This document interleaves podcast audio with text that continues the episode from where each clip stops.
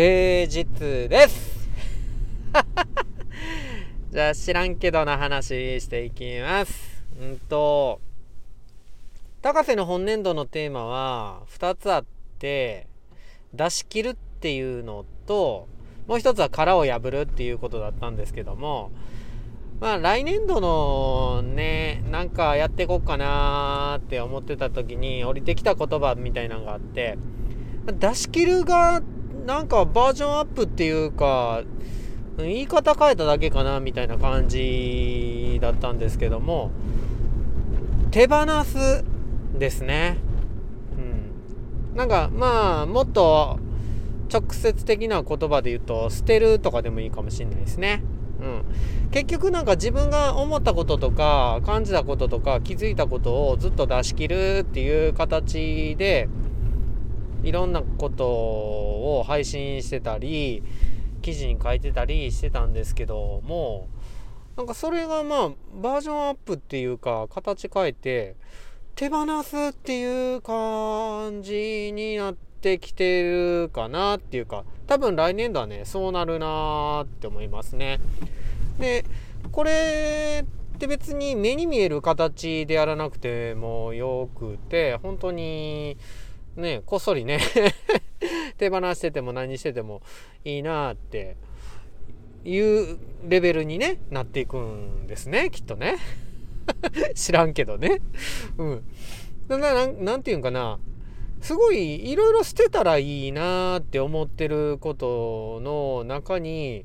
今2つありますね。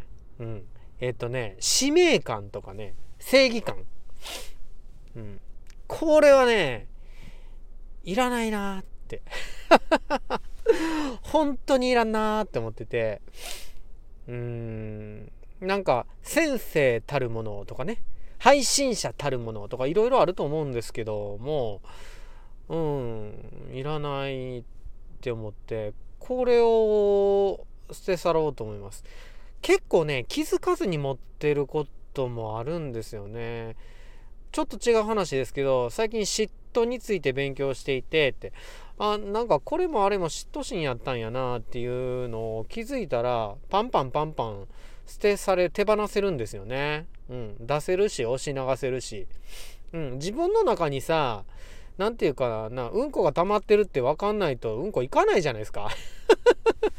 だからね、あれ大切な機能ですよね、気づくっていうのはね。今日走ってる最中にさ、やっぱりってなって途中で引き返したんよね間に合いましたけどね。今日だから走ったんね、いつも4キロで休みっていうか子供後編から6キロから走ろうかなって思ってたのにね、今日2キロですね1キロ地点で気づいてやばいって引き返すっていうね。だから気づくっていう自分にもね、どっかね使命感とかね正義感とかなんか入ってると思うんですよね。あなたもないですか？で周りの人を見ててももしかしてあるかもしれないですよね。スタイフの配信たるものはみたいなことを周りの人に強要する的な、僕はあんま知らないですけどまあ例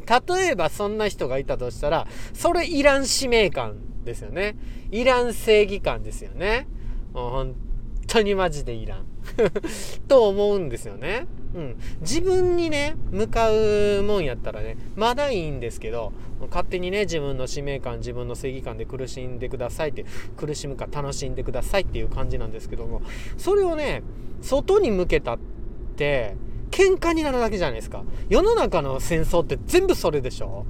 正義感と正義感のぶつかり合いじゃないですか。正しいって思ってない人いないですよね。喧嘩とか子供の喧嘩も一緒、国の喧嘩も一緒、知らんけどね詳しくは。でも突き詰めるとそうですよね、正しさ対正しさでしょ。だからね正義感で正義、みんな正義だと思ってるね。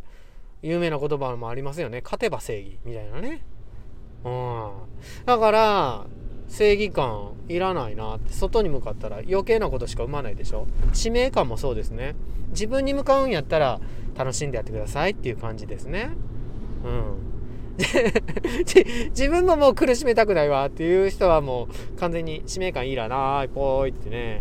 ね手放しちゃったらいいんですよね。その時々でね引用してこっちの正義感使ってみるかみたいなね、めんどくさいですね、だから正義感と使命感はねまあ手放していく感じのものかなって思いますね。小林正観さんの話で過去要請ってみたいなのがあるんですよね。勝ち負けね、幸不幸、幸運と不幸ね、幸せと不幸せってことですね。幸運不幸、よしあしね、正はね何やったかな、それこそねなんか正義とあれやったような気がする。そうじゃない不正義、過去要請て敵味方ですね。そんなんねないんだっていう